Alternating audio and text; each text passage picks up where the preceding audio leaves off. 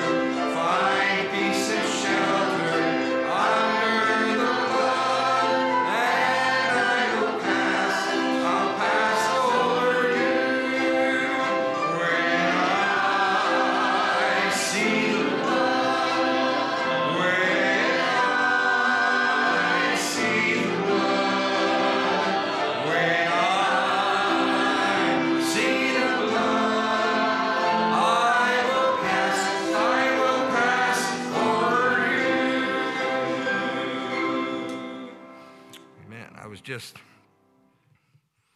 reading in, in uh, the Bible just recently about the plagues of Egypt and uh, when they had to put the blood on the doorpost so the death angel would pass over.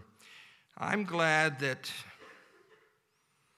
when Christ sees the blood, we still have the Passover, the Passover us when he sees the blood. I'm so glad for that tonight. Glad the blood covers. Now, I, I think when I I think when I told my airplane story, I might have left out a little bit of a detail. As we were singing, I thought of it. I mentioned the fact that it was a big plane, okay? And I mentioned the fact that you couldn't see anyone after you got two hours into the flight. But I didn't tell you that there weren't 300 some people on board because if that would have been the case, you couldn't have, you would have seen everyone. But honestly, there were about 50 people on that flight.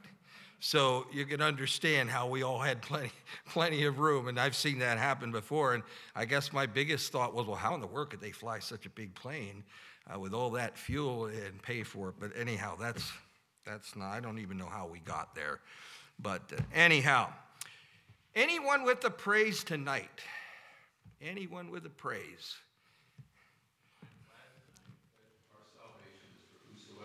Amen. when uh, Brother Stefano was teaching the lesson this morning, talking about the sovereignty of God, and he, he loved Jacob and hated Esau, and, and how God's choices directed through the plan of God. But I'm glad that it's a whosoever will may come. For God so loved the world that whosoever believeth. He opened the door wide open for everyone. He said it's not his will that any should perish, but that all should come to repentance. I'm glad that that was open for me, because I needed it. Yes. And I'm thankful for Jesus tonight. I'm glad I serve a, a risen Savior. I'm glad I serve a prayer answering God. He's answered many prayers for us just recently, and I, I would love him. I want to see him one day face to face. We were talking about a trivia question. And I said, I think that'll probably be around the bottom of the list when we get to heaven to ask that question. God knows our hearts, and I'm glad that we can look to Him confidently, knowing that He has opened the door wide open for whosoever will, in my will.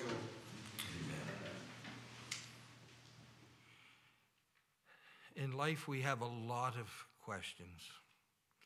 Um, the songwriters, a number of songwriters said that we'll understand it better by and by. But I've often thought, you know, and uh, our concept of heaven, I'm not sure we, we, we can really get we can really get a true picture of heaven until we get there. But sometimes I wonder if, you know, we're not, we're not even going to be thinking about asking questions when we get there because I think God's going to wipe away our tears. The Bible says it, He will. He'll wipe away the tears from our eyes. We'll understand it better, that's for sure, but we're not, maybe not even going to ever find out why. Uh, heaven's going to be a wonderful place. I want to go there. Amen. All right. Anyone else? All right. You can get your chorus books out if you would. And a request has come in tonight. I like it. I like when requests come in. So, anytime you have uh, uh, something you would like us to sing, there are so many songs between the two books that we have. And even the choruses that we don't have in our book, you're welcome. If I know them, you're welcome to, to have us sing them as well. Uh, so, anytime you have something, hand it to me. We may do it that service, we may do it another time. But something has come in tonight, so we're going to sing 88 in the chorus book tonight. 88. I believe in a hill called Mount Calvary. All right, let's sing it.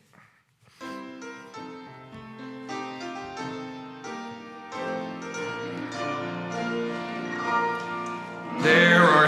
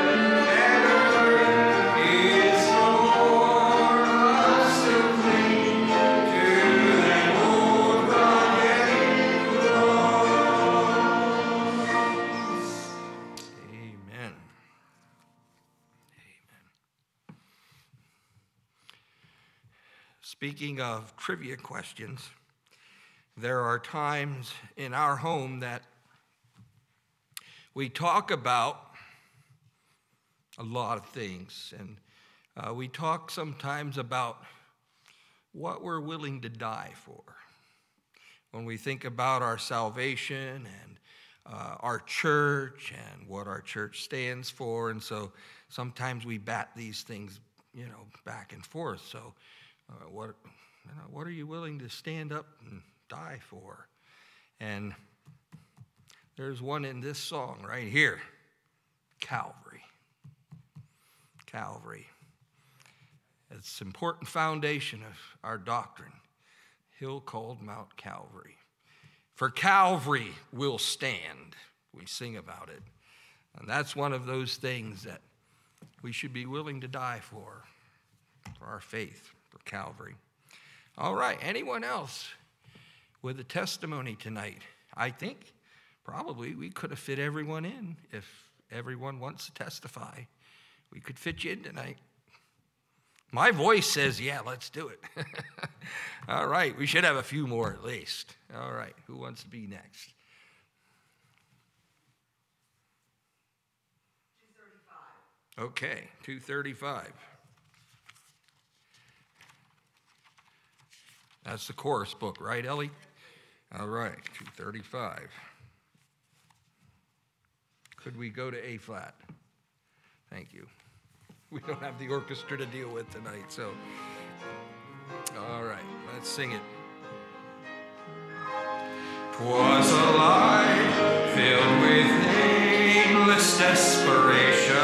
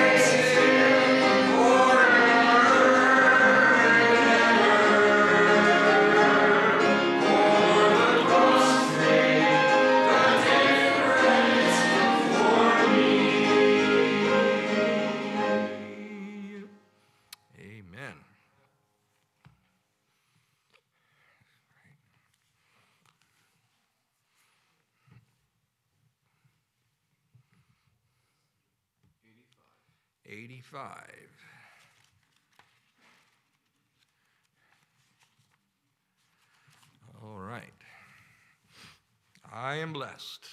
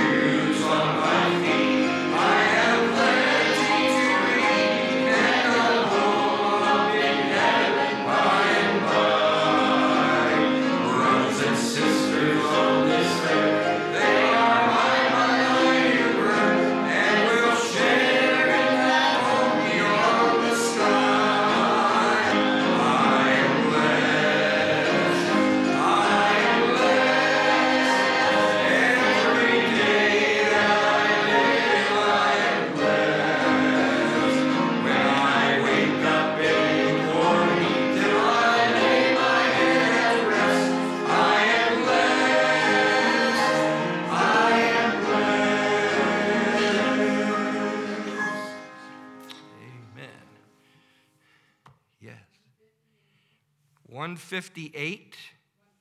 150. All right. Anyone else want to testify before we sing this song? This will be our last one. Anyone want to get testimony in? I feel like I've been blessed, quite blessed. Uh, um, Our family's had some problems in the, today especially. uh, There was a- a wreck and nobody was hurt, so I thank and praise the Lord for that. Friday night, I was uh, going to, over to my son's uh, shop to be inside while we changed brakes. Well, we never got to the brakes that night, but, but because I had a problem with my alternator freezing up and stopped, uh, everything stopped right in front of his shop, and I wound, went to put my window down and to ask him which way he wanted me to go in, and it wouldn't move, and, uh, melted, the belt got so hot it melted a pulley, plastic pulley. So I, uh, but I thank the Lord that, uh, you know, it, it wasn't, uh, halfway between here and there or something like that. It was right in front of his shop, right on his property, so I appreciate that, appreciate what the Lord does for me, uh, every day, really. Uh, there's always something new and some, some new challenge, and I thank and praise the Lord for what he does. Amen. Good. Anyone else?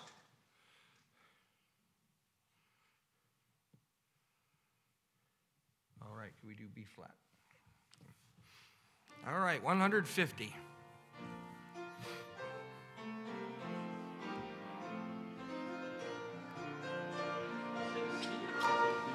The chimes of time ring out the news.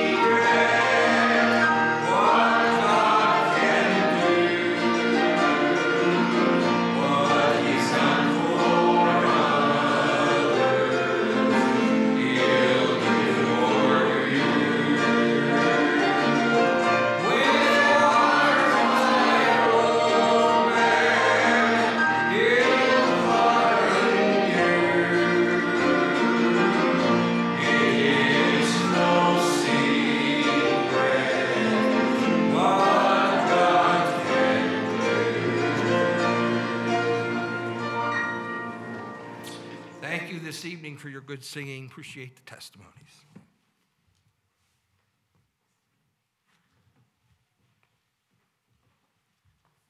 Amen. As we go to prayer tonight, let's continue to remember Jacinda Mason in our prayers. The Lord would continue to be with her, touch her. Let's remember her. Um, I can't remember his name. His name doesn't come to mind at the moment, but there's a GBS student who was involved in a very bad sledding accident about a week or two ago. Um, let's be remembering him in prayer. Um, I'm again, his name slips my mind, but I know the doctors were concerned about uh, paralysis, and he's going through therapy, trying to recover from that. Let's be praying uh, for this young man, a member of one of their singing groups. Uh, but let's be praying for this individual tonight. Let's take him before the throne. I think of him, Jerry, tonight. Let's remember Jerry in our prayers this evening, uh, praying for him, um, dealing with a cough. Let's ask that God would just touch him in that way. Remember him tonight. The youth convention closing out service this evening. God's presence will again meet with him. The youth as they go their separate ways uh, throughout the to, tonight, tomorrow, and throughout the coming weeks, that God would continue to work in their lives, that God would just, just strengthen them and help them to just live for Him every single day. Let's pray uh, that way this evening. Spangler's traveling home tomorrow. The Lord would protect and help and keep them. You have requests you'd like to mention before we go to prayer tonight? Let's remember Stephen tonight. remember our president and our Congress, and we've been sniped at, and now some men have been killed. Sure. So we may be getting into something deeper, we need the Lord's help. Sure. Let's remember our nation in prayer tonight, our nation's leaders, situations around the world. Appreciate prayers for uh, some friends of ours suffered a horrible tragedy on Friday, and uh, I can't share details now. Horrendous. And I would just appreciate prayers. Sure. Sure. Let's remember this family in our prayers tonight. All right, our bus ministry, those involved, let's be praying for the children, for the families, for the workers involved in the bus ministry. Probably preparing to leave to head back home right about now, but let's remember them as we go to prayer this evening. Unspoken needs signified by an upraised hand. God knows about each one of those. As we kneel in prayer tonight, Brother DeStefano, would you lead us before the throne? Let's join together with him.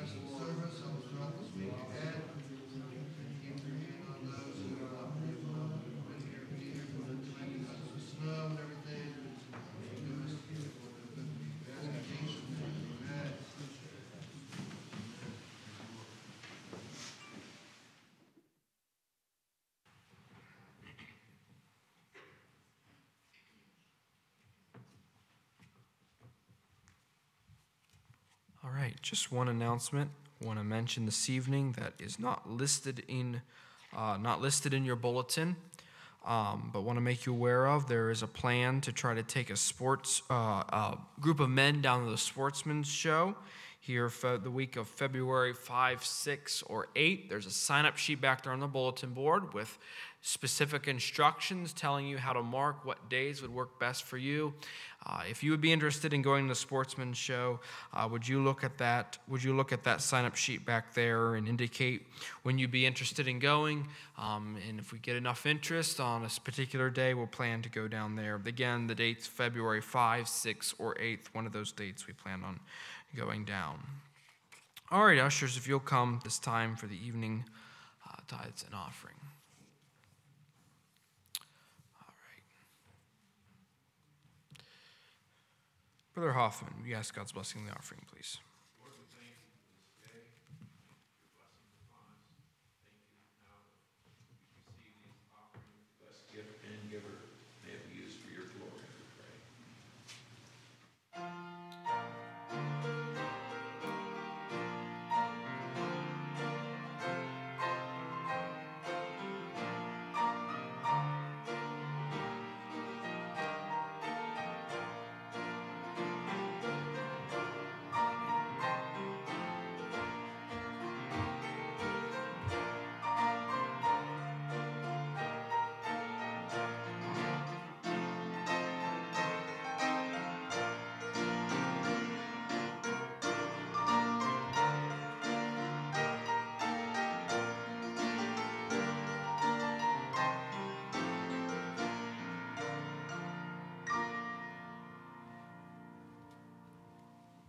Thank you for your giving this evening. We have a special number and song.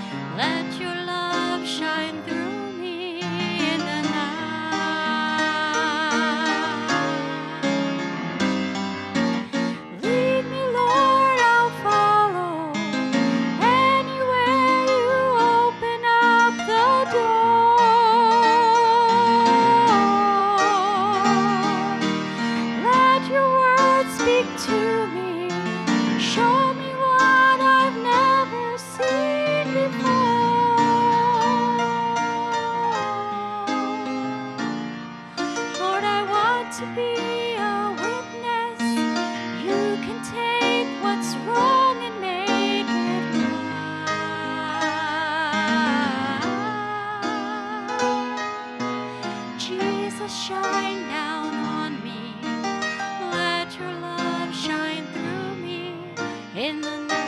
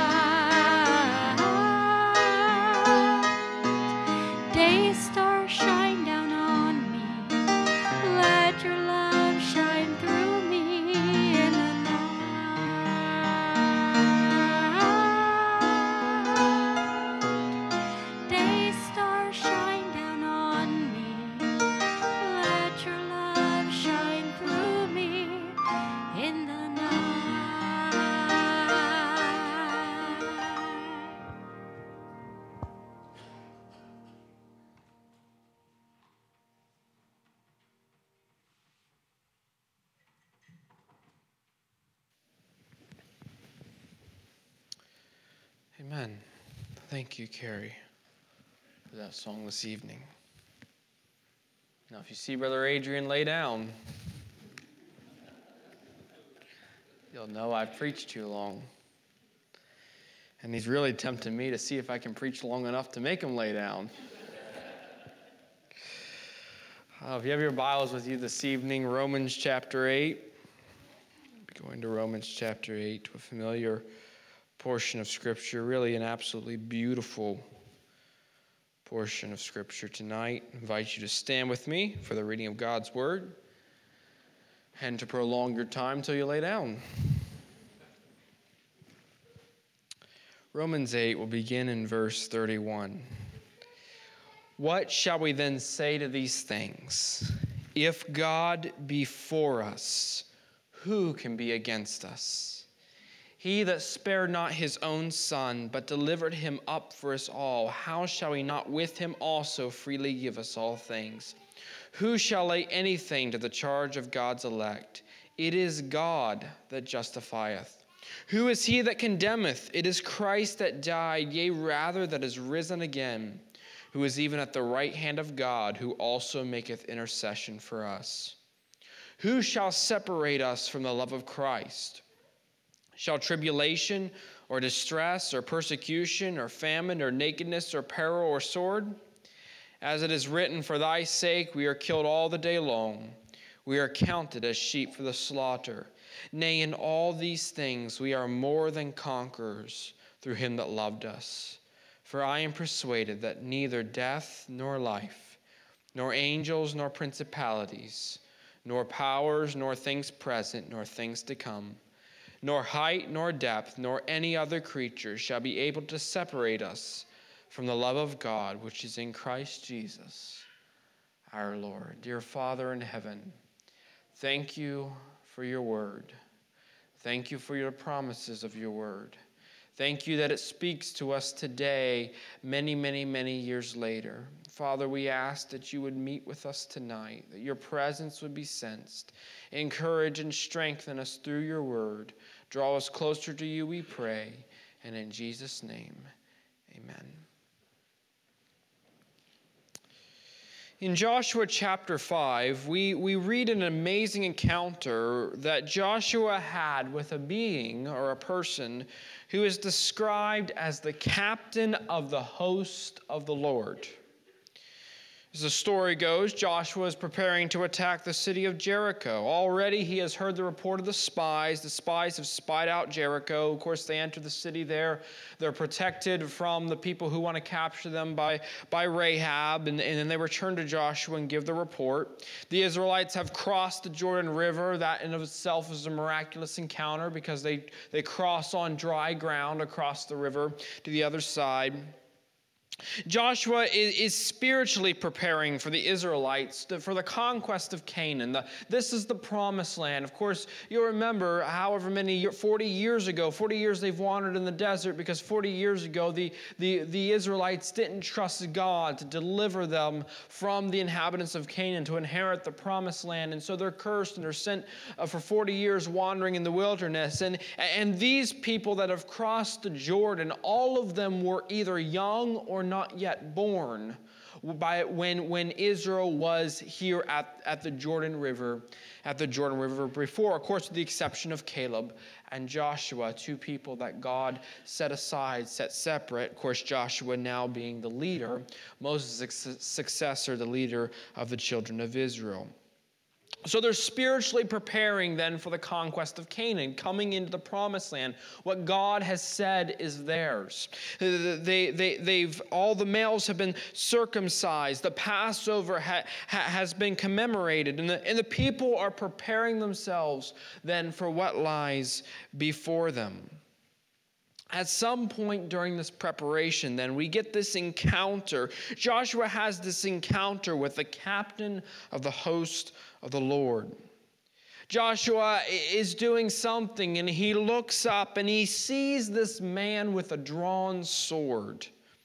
And Joshua approaches the man and he asks him a question. He says, Art thou for us or for our adversaries?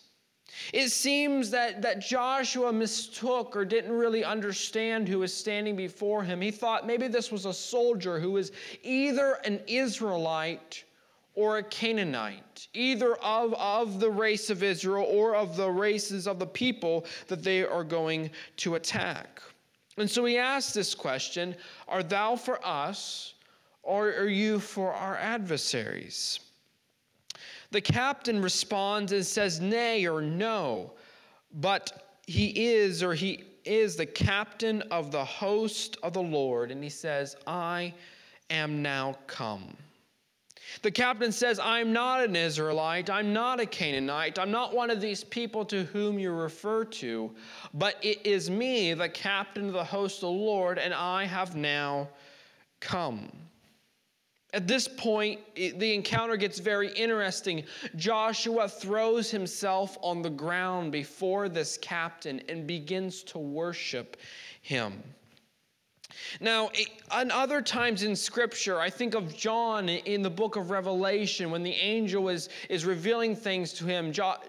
Uh, John throws himself on the ground begins to worship the angel, and the angel says, No, no, no, don't worship me, you worship the Lord. In this encounter, the captain of the host did not rebuke Joshua when he threw himself down and worshiped him. In fact, it gets more interesting because the captain of of the host of the Lord says, Take off your shoes because you're on holy ground. Well, that there's a very interesting statement. That's a familiar statement in Old Testament literature. We go back to Moses in the desert when he's a shepherd in the middle of nowhere, sees a burning bush that isn't burning up. It's burning, but it's not being consumed. And he approaches, and God speaks from that burning bush and tells him, Take off your shoes. You're on holy ground. It's these things, these clues make us think when we look at this story that this isn't just an angel this isn't just some heavenly being. This is God appearing to Joshua here, here before he goes to Jericho, most likely the pre incarnate Christ, God appearing in human form to Joshua. And it is during this encounter or, or, or directly after this encounter that the Lord spoke to Joshua and said, See, I have given into thy hand Jericho. So we have this encounter with Joshua and the captain of the host, and it's a really short, really just short statement there in the Bible, and very few clues or very few details are given there. And then we have it, it says in the next chapter, the Lord spoke to Joshua and says, See, I have given into thy hand Jericho. When Joshua first saw then this captain of the hosts of the Lord, he asked a very important question. But I'm not sure he fully understood how important of a question he was asking to this captain here. He seems to ask the captain, Are you an Israelite or you are a Canaanite? Are you for us or are you against us? And, the answer to that question is no, this captain is not an Israelite, this captain is not a Canaanite. But, but that isn't the final answer to the question. For in a spiritual sense, it seems the captain does answer the question, and the captain does prove on whose side he truly is the beginning of chapter 6, the Lord tells Joshua that the Lord will give Jericho into their hands, and then he gives some very strange commands. These we're used to the story, but this is this is weird commands. Go walk around the city once every day for 6 days, and then come the 7th day and walk around the city 7 times. Don't make any noise until the end, and then all the priests blow their trumpets, everybody shout really loud. That's not what they would teach you in, in, in, military school, I don't believe. That's not good strategy for attacking a city. But this is what God has said to Joshua. Of course, they fulfill what, what, what God said. They, they, they, they practice it. They march around the city, and after everyone shouts, God knocks down the walls surrounding Jericho. No siege has, has been conducted to accomplish this task. There isn't siege weapons. There's no, no, no explosives have been planted. God knocks these massive walls down. And in so doing, the Lord answered Joshua's question Are you for us or are you for our enemies? The Lord demonstrated to Joshua that when Joshua and the Israelites obeyed God, God was on their side. This lesson is further reinforced in the next two chapters of the story because right after Jericho, we have the Battle of Ai. And if you're familiar with that, right after, at the end of the Jericho account, we find a wicked man named Achan. The Israelites have been told, don't plunder any of Jericho. Don't take, don't take this stuff. And Achan, what does he do? He goes and takes what he's not supposed to. He hides it, nobody knows. They go have a battle at Ai, and they've just conquered Jericho, and they lose miserably in the battle of Ai. And Joshua goes before the Lord, What's going on? The Lord says, There's sin in the camp, there's wickedness being committed. What, what, what, what is going on here? The Israelites have disobeyed God's not on their side.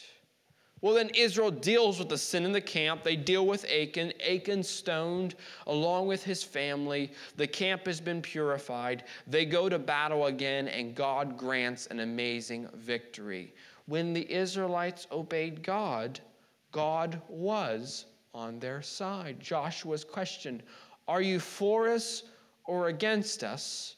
It's not a simple answer, but when Joshua obeyed God, God proved that he was on Joshua's side.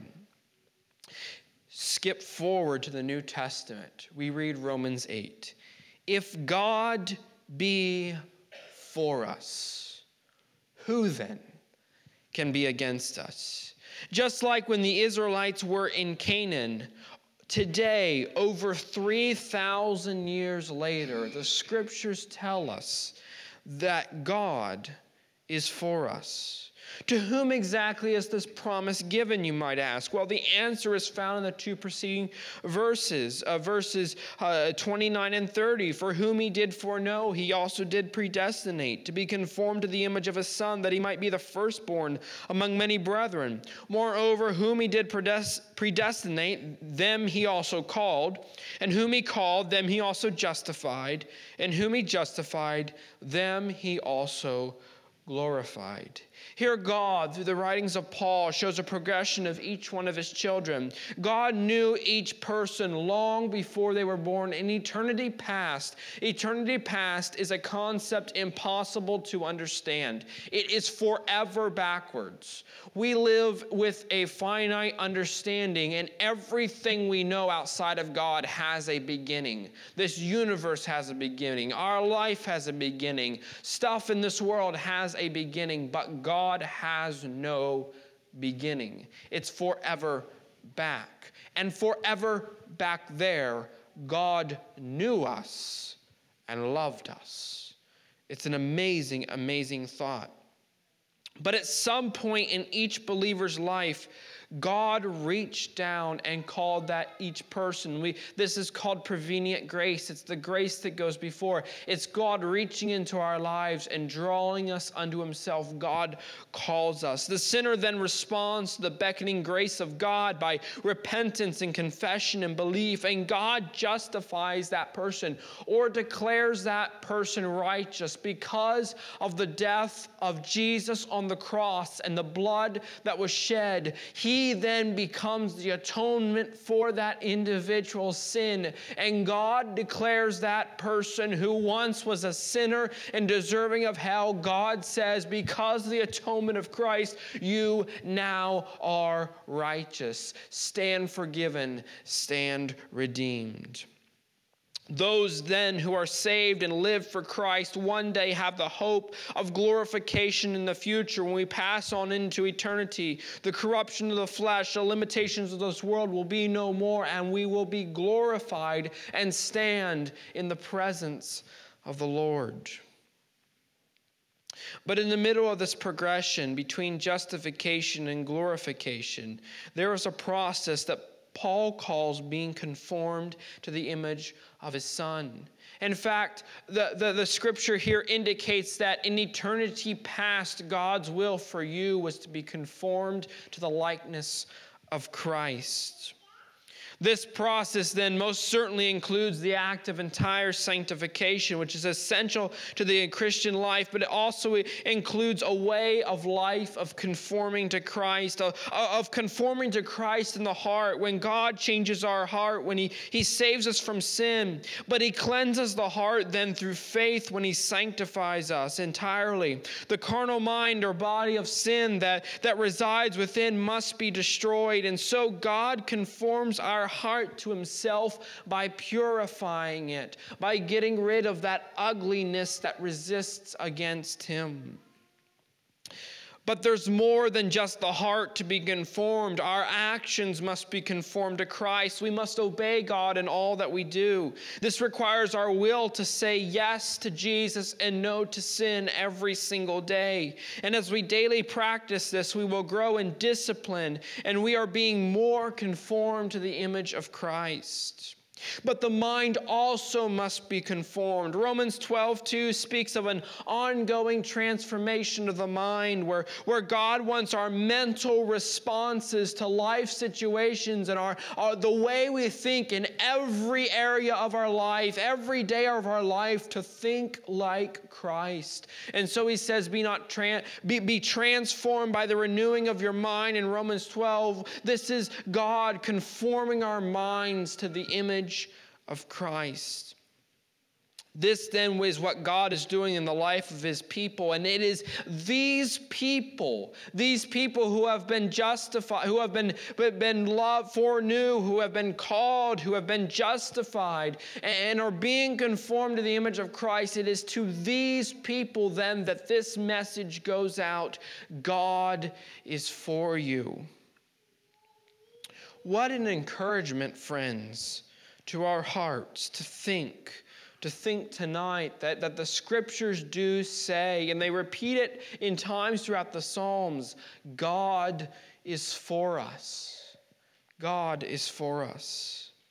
God has assured us that He is for us. And then he has proved it to us by the actions that he's taken, by the th- ways in which he, which he has worked in our lives, that God is for us.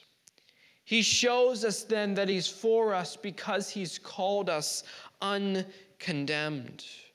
In Romans 8 1, it says, There is therefore now no condemnation to them which are in Christ Jesus. Perhaps one of the most singular, most beautiful scriptures in all of the Bible is Romans 8 1. There is therefore now no condemnation to them who are in Christ Jesus, for they walk not after the flesh, but after the Spirit. Verse 33 of Romans 8, in our passage we read tonight, the Bible asks the question Who? Who shall lay anything to the charge of God's elect? Who is going to accuse one of my children? Is, is what the scripture is saying. In verse 34, the question is repeated Who is he that condemneth? You see, there's an enemy of our souls who wants to condemn us. He wants to accuse us, accuse us of anything he can. Revelation 12 identifies the devil as the accuser of the brethren. He wants to bring up the past, he wants to lay it at your feet and accuse you of sin once more. But thank God he separated our sin as far as the east is from the west. The sin is under the blood. Those sins are no longer charged to our account. They have been atoned for by the blood of Jesus Christ. On that cross, He took the punishment, He bore the punishment for our sins, and now we no longer are condemned. Paul, in this passage, he points to the cross when he asks the question, Who shall lay anything to the charge of God's elect? It is Christ that died That's sufficient. That's sufficient for those acu- accusations. They are under the blood. Your accusations have no standing here. Get out of here, Satan. My people stand redeemed and forgiven. Once more, Christ has risen from the grave. He today intercedes on our behalf. The devil may accuse, but Christ intercedes before the Father for us. There is no ground for these accusations. Those sins are under the blood, they are forgiven. We stand uncondemned. Friends, God is on our side. God shows us that He's on our side by, by, by pronouncing us uncondemned and making us uncondemned by His forgiveness. But then He also assures us that we are more than conquerors. In verse 35, Paul asks the question Who shall separate us from the love of Christ? Then Paul lists multiple hardships that people and Christians face in their life tribulation, distress, persecution, famine, nakedness, peril, sword. Sometimes you face hardships because you're a Christian. Sometimes you face hardship because you're in a sinful, fallen world where people have made horrible decisions. And the result of those sinful decisions, it means that sin is around us, and this world is cursed, and there are terrible, horrible things that happen. Paul quotes Psalm 44 22 For thy sake we are killed all the day long. We are counted as sheep for the slaughter. Friends, the Christian does not have it all easy. And indeed, the Christian may even face death for what they believe yet God is still there. In Psalm 23, yea, though I walk through the valley of the shadow of death, I will fear no evil, for thou art with me. Thy rod and thy staff, they comfort me. God does not leave us alone, He has overcome the world. In John, Jesus said, These things I have spoken unto you, that in me ye might have peace. In the world ye shall have tribulation, but be of good cheer. I have overcome the world. And through him, as Paul writes, we now are more than conquerors. There indeed are trials and hardships in life. There are deep valleys and dark nights, but God is on the side of his children. And there is comfort, and there is rest, and there is hope, and there is strength, and there is, there is aid for the trial and the difficulty you go through with God. Through him we are victorious. Through him we are more than conquerors. If God God us, who then can be against us? God assures his children that he is on their side, that they stand before him uncondemned, that they are indeed more than conquerors. And finally, with these beautiful words, he loves them. Who shall separate us from the love of Christ? asked Paul. Who indeed can separate us from God's love? Is there anything else, anything in all of creation powerful enough to separate us from God's love? The understood answer to this question is there is nothing that can separate us from His love. It's an amazing, powerful assurance of God's love to His people. And yet, there are those who will try to take this passage, this beautiful message, and try to distort it and preach things that are wrong through it. Some will preach that this verse indicates it is impossible for, for one to ever lose their salvation. That it sing, they think that it signifies that you can rebel against God, you can walk out in sin, you can go your own way and reject all that God has, and somehow, because of this verse, that, that you're still eternally secure. But, friend, they miss the context of this whole passage, which is directed towards the person who has been justified, who is walking in the Spirit, as Romans 1 begin, walking not after the flesh, but after the Spirit. This passage isn't dealing with the, with the people who are sinning and rejecting God, it's dealing with God's people It is saying that the individual who is walking with God need not worry that there's any other power that is going to come along and destroy their relationship with God. Paul says, I am persuaded that neither death, nor life, nor angels, nor principalities, nor powers, nor things present, nor things to come, nor height, nor depth, nor any other creature shall be able to separate us from the love of God which is in Christ Jesus our Lord. O soul that loves God, take heart at this promise. God's love is extended to you. He is revealing the extent of His love, the power of His love, a, a, a bond so strong that no other force is able to break it. He loves you. He wants what's best for you. He is working all things out for the good of them that love Him. Yes, indeed, God is on our side. Friends, the scriptures often present us with many con- convicting passages. The Bible often is summoning us to, to grow deeper and mature in our walk with Christ. Over and over, we're confronted with what God expects and what God wants. But the Bible is also full of the promises of God, His love, his grace, His mercy, His help extended to His children. And tonight we remember some of these promises. God is on the side of His children. His children stand before Him uncondemned. His children then are more than conquerors through Him. His children are secure in His love. And so, friend, we rest upon these promises. We stand upon these promises. We can face tomorrow because of these promises. And remember tonight, remember the promises given to us in Romans 8. God, in His mercy, what a wonderful God to extend all of that to us, to declare us uncondemned, to make us uncondemned by His power, by the blood that He shed, to give us victory and conquer, the ability to conquer through the most difficult situations in life, and His bond of love that reaches to us, that is so strong that that no other force is able to break it. Praise God. Thank God. Thank the Lord that He is on our side, on the side of His children, those who obey Him, those who follow Him.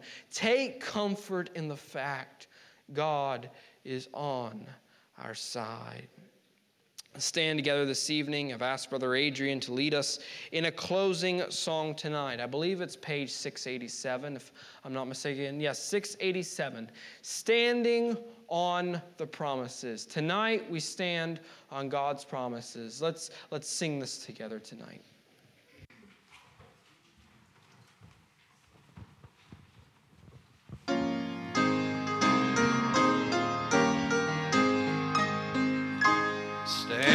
On the promises of Christ my King. Through eternal ages let his praises ring. Glory in the highest I will shout and sing. Standing on the promises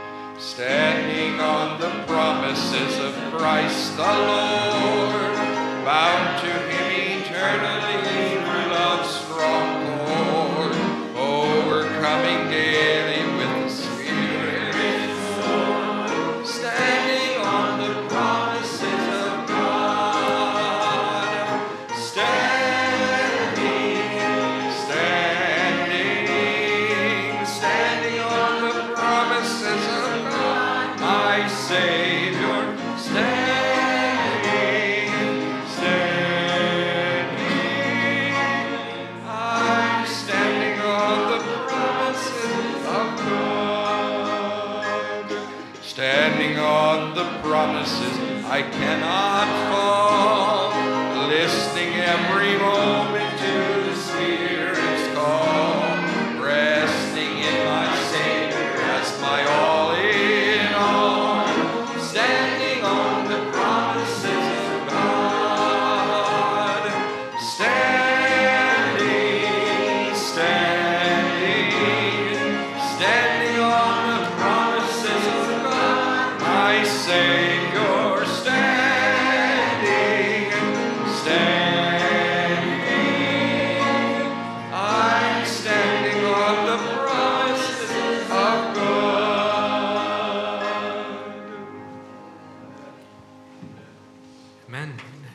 this week find rest and strength in the promises of God. Praise his name. Sister DeStefano, would you close us in prayer?